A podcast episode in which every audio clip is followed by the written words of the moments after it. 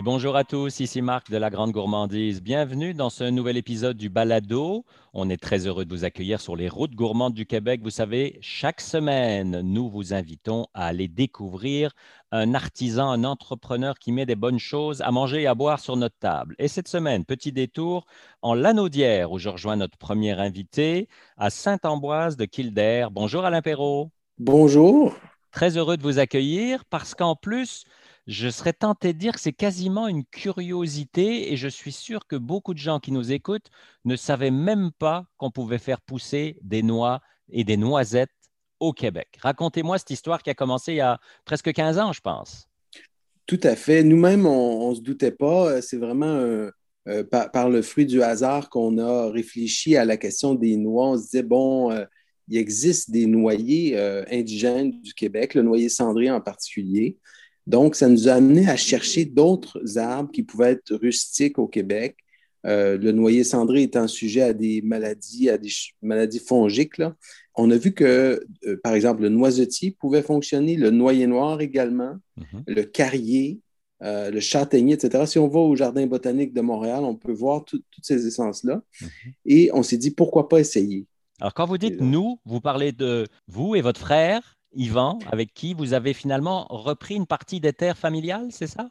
Tout à fait. J'ai acheté la terre et, euh, de, mon, de, mes parents et mon frère étant sur place et étant très actif dans tout ce qui est champignons et comestibles sauvages, euh, on a décidé ensemble de, s'attaquer à un défi euh, d'innovation agricole, si on veut, et, et de, tenter cette expérience. Évidemment, c'est très associé à la famille parce que c'est la terre familiale. Donc, euh, mon père également était impliqué au début. Euh, euh, ma soeur et mon frère sont souvent sur place aussi pour nous donner un coup de main. Donc, il y a beaucoup de la famille et des amis qui nous donnent un coup de main parce que c'est un, projet de très longue haleine. Donc, il, faut, il faut pouvoir avoir un support affectif et parfois bénévole pour le mener à terme. Oui, parce que ce n'est pas parce qu'on pousse, euh, qu'on plante, pardon, trois, noyers, trois noyers qu'on a des noix euh, six mois plus tard. Ce n'est pas comme ça que ça marche du tout. Là.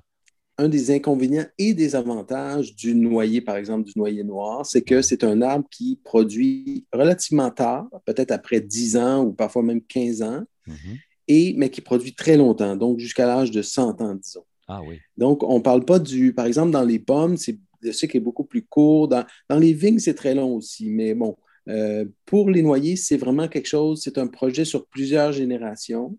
Mhm. Euh, si on est chanceux, c'est-à-dire que si les arbres survivent, et etc. Mais c'est vraiment dans une optique de très long terme qu'on fait ça, effectivement. Je reviens à ce que vous avez dit tantôt. Vous avez prononcé un mot que je n'avais jamais entendu, un carrier. C'est quoi un carrier? C'est une, oui, c'est un arbre magnifique, en fait. C'est un, c'est dans la famille des, par exemple, les pacanes, qu'on connaît bien, euh, sont de la famille des carriers. Carrier, de l'Illinois. Ça, c'est le, pacanier. Cependant, au Québec, il y a le carrier ovale qui fait une noix absolument délicieuse, qui est même supérieure au carrier euh, à, la, pacane, mhm. euh, mais qui est très petite. Mais comment s'appelle cette noix? C'est une noix de carrier. Ah, tout simplement, OK. Oui, oui. Donc, les, euh, les horticoles n'ont pas. les gens qui ont développé les, les, essences n'ont pas trouvé trop de noms à donner, mais bon, c'est la noix de carrier. On peut l'appeler la drupe aussi. Mais c'est une noix qui est, euh, qui est exceptionnelle, qui a un goût de sirop de maïs, qui est vraiment très, très bon. Vous n'avez pas fait les choses à moitié quand vous avez commencé. Là? Vous n'avez pas planté 3, 30 ou 300 arbres. Là? Vous y êtes allé par coups de milliers. Là? Bien, on avait une table de 35 acres. Donc, euh, il y avait de la place pour environ 2000 noyers et 2000 noisetiers. Puis, on a d'autres petites parcelles pour compléter avec justement du carrier, des chênes, des châtaigniers, et dans le noyer, on a plusieurs variétés de noyers, des noyers hybrides, noyers noirs, noyers en cœur. Comme on ne savait pas ce qui allait fonctionner, on a planté une très grande diversité ah en mettant l'emphase sur celle qu'on était le plus sûr qu'elle allait fonctionner. Mhm. Mais euh, globalement, c'est ça. Donc, on fait des tests et on, après, on, euh, l'expérience nous permet de décider lesquels euh, fonctionnent le mieux, sont plus productifs, résistent bien aux hivers, etc. Est-ce que j'en appelle ça des noix nordiques pour qu'elles résistent à notre météo et notre température finalement? Oui, exactement. C'est-à-dire que comme euh, nos saisons sont plus courtes, il est possible de trouver des, variétés qui résistent à nos hivers, mais il faut aussi qu'elles arrivent à mûrir sur une courte période. Et ça, c'est ça peut-être le plus grand défi. Il y a beaucoup d'arbres qui résistent aux hivers, ben, beaucoup, relativement une, plus grande quantité d'arbres qui résistent aux hivers, mais la possibilité de se rendre à maturité, c'est là le grand défi, comme dans le raisin, par exemple. C'est quoi justement vos défis, hormis la météo, hormis l'attente des premières années, là, quand vous avez planté en 2007? Je ne parle pas de pandémie, là, je parle en temps normal, évidemment.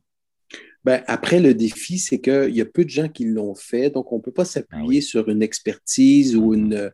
une, des technologies éprouvées. Donc, on a des arbres qui produisent des noix.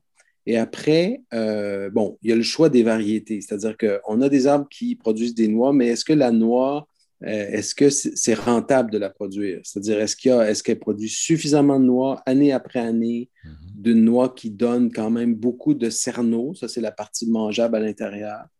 Euh, et ça, ça non plus, ce pas évident. Donc, c'est un autre défi, c'est d'arriver à extraire suffisamment de cerneaux pour pouvoir générer euh, des revenus suffisants pour euh, payer tout l'équipement et les technologies pour extraire la noix. Il faut, la, il faut la laver, la sécher, la casser, la trier.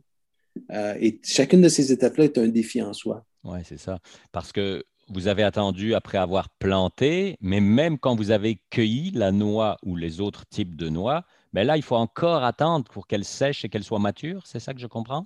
Ben, effectivement. Donc là, disons, si on regarde tout le cycle, c'est qu'on plante les arbres, une, dizaine d'années plus tard, ils commencent à produire des noix. Mm-hmm. Quand la quantité de noix est suffisante pour justifier les investissements, on s'achète des machines pour récolter. Sinon, si on le fait à la main, c'est beaucoup trop long. Mm-hmm. Donc là, on a des machines pour récolter.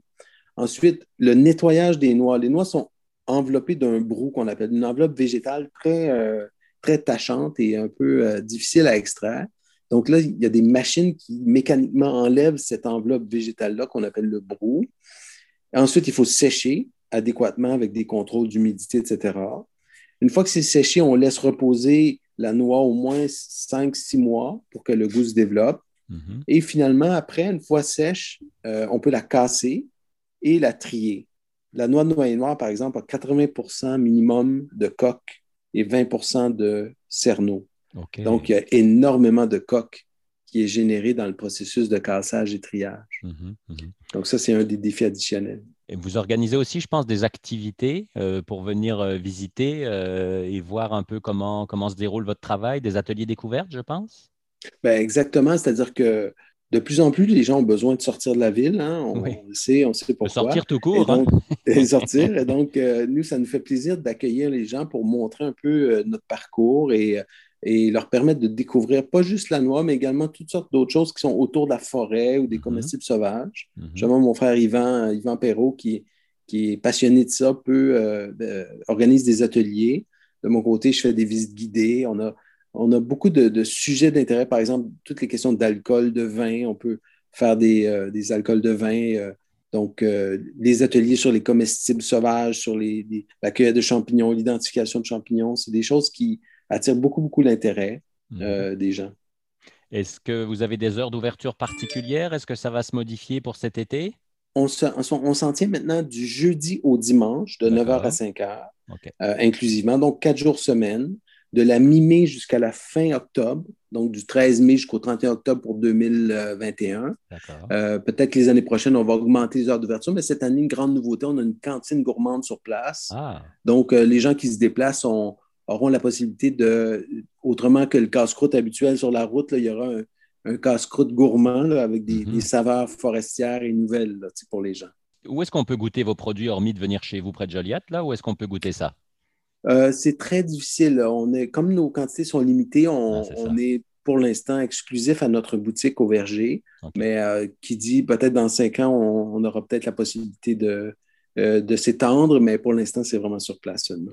Vos projets, c'est quoi justement? C'est d'agrandir, d'avoir plus d'art, d'avoir plus de variétés. Est-ce que vous avez ça en tête? J'imagine que oui.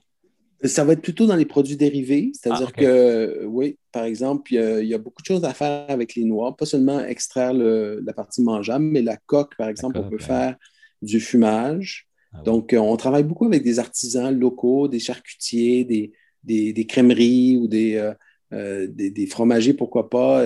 Et, on, développe donc des produits comme le saucisson qui est magnifique avec la noix de noyer noir. Ah. Euh, des crèmes glacées, des, euh, chocolats, des choses comme mhm. ça. Mhm. ça on va pousser beaucoup cette notion-là de, produits, euh, de produits connexes. Oui, puis ça fait moins de déchets en plus au bout du compte. Là. On utilise vraiment le plus possible.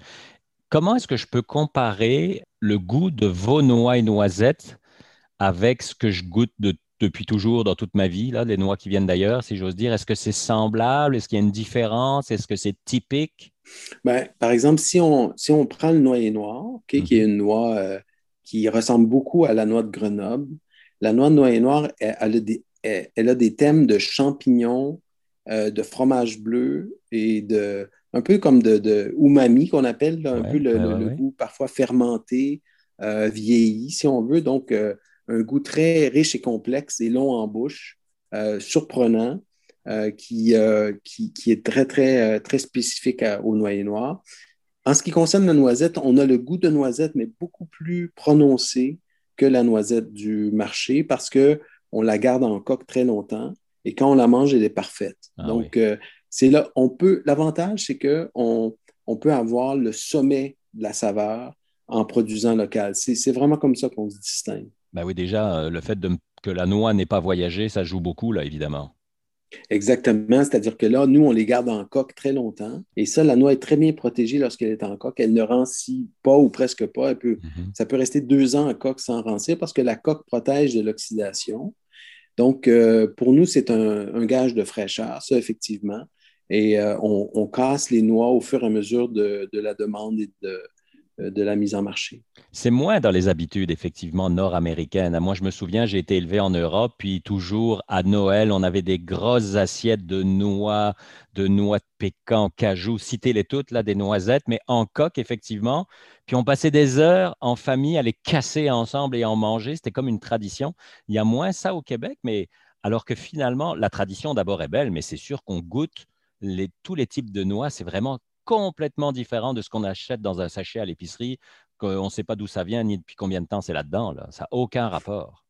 Ben, c'est le dommage de, effectivement, on est toujours très pressé, on n'a pas le temps de, s'asseoir. mais les vrais connaisseurs, il y en a là, qui viennent, qui achètent des casse-noix. J'ai des casse-noix spécialisés qui coûtent euh, très cher, mais qui permettent justement de casser la noix de noyer noir. Euh, et là, on goûte toute la fraîcheur. C'est différent. C'est qu'on peut. Il y en a même qui ont des noyers chez eux. Donc, euh, ils ah ont un gros casse-noix, puis ils se cassent des noix au fur et à mesure. Donc, ils sont, ils sont un peu autonomes sur leurs protéines végétales.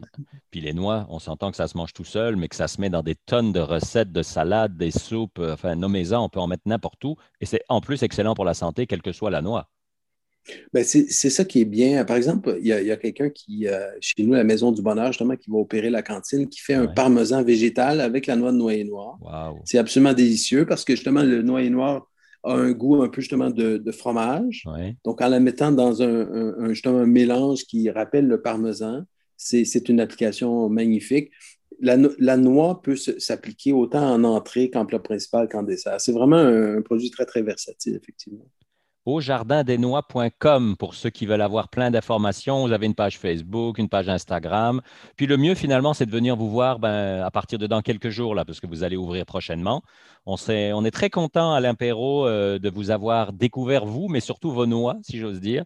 Puis on se réjouit de venir vous voir.